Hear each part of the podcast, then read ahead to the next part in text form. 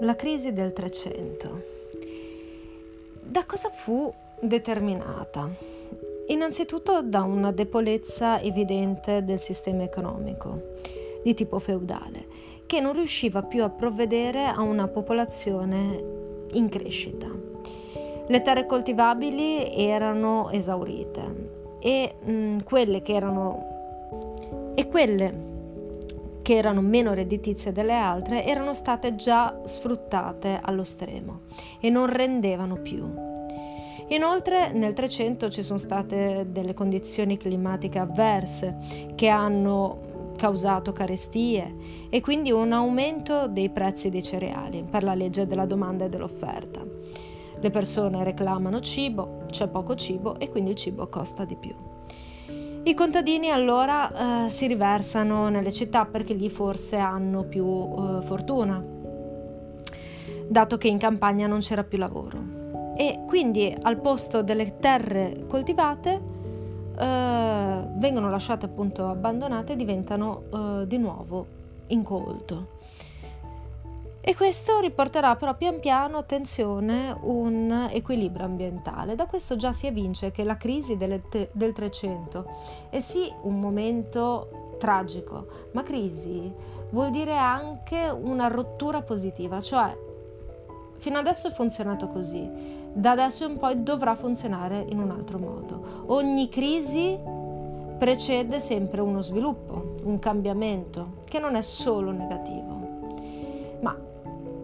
È una possibilità di rispondere altrimenti alla situazione, perché appunto la crisi mette in chiaro che l- come si è risposto finora non va più bene e quindi è necessario cercare nuove soluzioni e queste vengono trovate. Uh, inoltre si diffondono delle epidemie, in particolare la peste, che poi diventerà uh, endemica, cioè mh, mm, si ripresenterà a focolai uh, ciclici. E questo perché banalmente la popolazione viveva ammassata nelle città, mm, le condizioni igieniche erano pessime, eh, le persone erano malnutrite, non c'era abbastanza cibo, non se lo potevano permettere e tutto questo favorì mh, mm, la peste, appunto, l'arrivo della peste. Prima di procedere con la crisi del 300 eh, mi vorrei soffermare su Malthus. Questo per primo analizzò l'andamento della popolazione, quindi la crescita demografica e la decrescita, in rapporto alle risorse, alla quantità di risorse eh, che venivano prodotte. E diciamo che la popolazione ehm, cresce in una successione geometrica, quindi 2, 4, 16, eccetera. Le risorse secondo una successione invece aritmetica. Quindi 2, 4, 8, quindi è chiaro 2 e 2 corrispondono, 4 e 4 corrispondono, poi ad un certo punto 8, 16 non corrispondono più. La popolazione è troppa rispetto alle risorse, qualcuno deve rinunciare quindi a mangiare. Allora c'è un momento in cui questo uh, dislivello mm, porta a far sì che arrivi carestia, arrivino malattie che rieli- riequilibrano la situazione. E quindi ci sarà di nuovo un momento in cui la popolazione allora eh, viene decimata e torna in proporzione invece mh, favorevole rispetto alle risorse, quindi 2, eh, 8 ad esempio. E quindi eh, la popolazione può nutrirsi meglio, fare più figli, quindi di nuovo torna a crescere, si sposa prima, ehm, eccetera, eccetera. E, è con l'industria però attenzione che non ci sarà più questa situazione analizzata da Malthus, anzi il problema sarà appunto l'opposto. Una crisi di sovrapproduzione. Eh, infatti si vede anche oggi nei supermercati il cibo che viene gettato via, eh, oppure appunto il mercato che è saturo mm, e non riesce più ad assorbire quell'eccedenza, quindi vengono cercati nuovi, ehm, nuovi mercati, ecco il motivo dell'imperialismo, ma viene creata poi a fine 800 la pubblicità quindi la pubblicità per indurre bisogni mm, non necessari, bisogni eh, appunto creati artificialmente per far sì che ci sia il consumismo. E di questo ne beneficeranno ovviamente eh, il boom degli anni 20 ad esempio con le pubblicità eh, e una, un, un'economia finalizzata appunto al consumismo. E poi ancora dopo oggi si basa tutto su questo.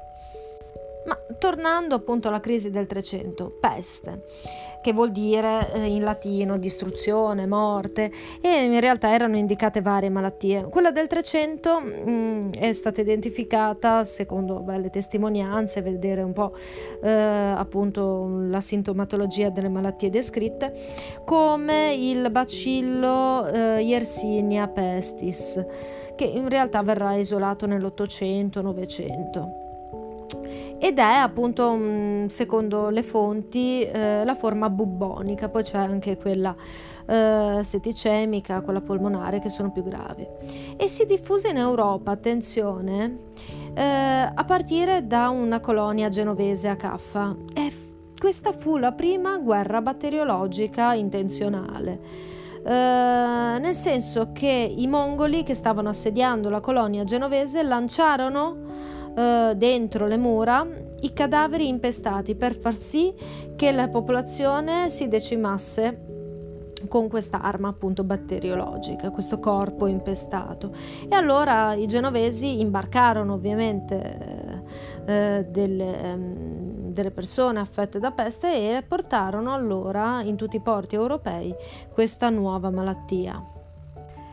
Nel corso dei 300 appunto diventa endemica, si presenta regolarmente fino poi al 700, eh, quando mm, comincerà a non presentarsi più grazie a una comprensione maggiore del, della, del, della, quarantena, eh, pratiche igieniche migliori. E comunque eh, fino alla metà del 400 la peste flagellerà l'Europa portando a ridurre la popolazione totale addirittura di un terzo. In particolare mh, mm, colpirà um, la Francia, il nord Italia eh, e soprattutto la popolazione eh, povera, perché i ricchi, come ci racconta Boccaccio, potevano chiudersi nelle loro eh, magioni in campagna.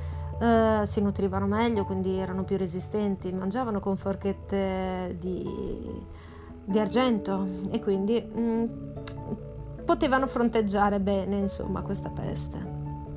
Inoltre il 300 fu un periodo eh, flagellato non solo dalla malattia ma anche dalle guerre. Ci fu la guerra dei cent'anni, che fu una periodizzazione, eh, paradossalmente più che una guerra. Cambiò le sorti della, della storia perché nascono dalla guerra dei cent'anni i sentimenti nazionali francese e inglese si consolida quindi quel processo di monarchia nazionale iniziato nel 1200. E comunque appunto tutte queste guerre della peste diminuirono poi la popolazione e quelli che sopravvissero poi alla fine vissero meglio e si ritrovarono ad avere a che fare con una situazione da ricreare, cambiando insomma i, ehm, i metodi, l'economia, eh, ristrutturando un po' il tutto perché non funzionava più ovviamente. Però intanto, mentre la peste stava flagellando l'Europa, ehm, ci furono diversi tipi di reazioni. Innanzitutto le autorità civili cominciano a imporre quarantene, quindi l'isolamento a chi era ritenuto contagioso. Però gli impatti psicologici per causa della paura furono notevoli eh, i legami familiari vengono interrotti, mm, ci sono riti, riscoperte di riti per ringraziarsi Dio. Uh, pratiche devozionali a Santi Taumaturghi, Santa Caterina che passa da Varazze libera dalla peste, ancora oggi viene ricordata appunto quella, mm, quella situazione ma si diffondono anche i flagellanti, che erano questi penitenti che giravano per l'Europa fustigandosi così da ingraziarsi il Dio. E poi c'è una recrudescenza dei sentimenti antigiudaici. Attenzione che antigiudaismo vuol dire che la motivazione è religiosa. Quindi mh, È la peste causata dagli ebrei perché hanno ucciso eh, Dio, Cristo, e quindi è una punizione. Oppure eh, gli ebrei stanno portando avanti la loro missione per, ehm, insomma, ehm, distruggere la cristianità, quindi diffondendo questo morbo della peste. Comunque vengono assunti a capo espiatorio, è più facile rispondere con un nemico esterno, lo eliminiamo e eliminiamo il problema. Invece il problema era molto più profondo. Però gli, gli esseri umani quando hanno paura cercano spiegazioni facili, riduttive. È tipico delle cospirazioni. E comunque antigiudaismo vuol dire che l'ostilità è per motivi religiosi, antisemitismo per motivi razziali, vedi il nazismo. Antisionismo è l'ostilità mm, odierna dovuta alla diatriba o diatriba Israele versus Palestina. Dicevo prima che crisi vuol dire crollo ma anche svolta, un cambiamento, anche positivo perché il 300 fa emergere eh, gli errori, la popolazione era cre- cresciuta molto dall'anno 1000 però ehm, il metodo produttivo non eh, riusciva a tenere il passo con la popolazione e quindi era necessario cambiare. Infatti nel lungo periodo ci fu una riorganizzazione produttiva. Innanzitutto vengono abbandonate comunque le terre meno fertili, eh, tanto la popolazione si era ridotta e già da tempo comunque era tornato l'incolto. Eh, quindi mh, mm, è stata di nuovo nutrita quella terra che aveva perso tutti i minerali. In ogni caso, appunto, ora non è più necessario un grande quantitativo di prodotti agricoli, non c'era così eh, domanda e quindi furono coltivate solo quelle più redditizie. I braccianti oltretutto erano meno e potevano chiedere più soldi eh, e quindi eh, potevano anche loro permettersi eh, dei prodotti alternativi. Quindi nasce anche un nuovo mercato e nuovi prodotti, magari non eccellenti, ma di media qualità, anche eh, dei vestiti. Dal canto loro i proprietari terrieri, non potendo comunque pagare i salari troppo alti, mh, mm, abbandonano la gestione diretta della terra e diedero la terra in affitto. Nascono i contratti di mezzadria che rimarranno fino eh, al Novecento. Quindi l'affitto si paga con mezzo eh, raccolto dato al eh, proprietario oppure pagato in denaro. Nell'Italia meridionale, Inghilterra, Spagna, eccetera, eh, diminuiscono i campi eh, coltivati a cereali per invece la pastorizia, soprattutto quella ovina, e questo poi in Inghilterra porterà, getterà le basi mh, per la rivoluzione industriale, la, di cui la prima era tessile. E c'è più domanda infatti di tessuti, come dicevo prima, perché le persone possono pagarsi prodotti altri e comunque meno pregiati in ogni caso, quindi mm, cotone per esempio. La crisi finanziaria in realtà non era stata dovuta alle fluttuazioni del mercato e le banche avevano resistito non hanno resistito ai sovrani che dopo la guerra dei cento anni non avevano più restituito i loro prestiti e quindi sono crollate. Allora mm, vengono mm, ricostruite le banche eh, con una nuova concezione, con le filiali, quindi non un unico centro ma tante piccole banche collegate, quindi se mm, fallisce una le altre eh, non falliscono. Attenzione che però scoppiano anche rivolte popolari da parte di braccianti e salariati urbani. Erano soprattutto rivendicazioni politiche che in alcuni luoghi si intrecciavano con quelle religiose.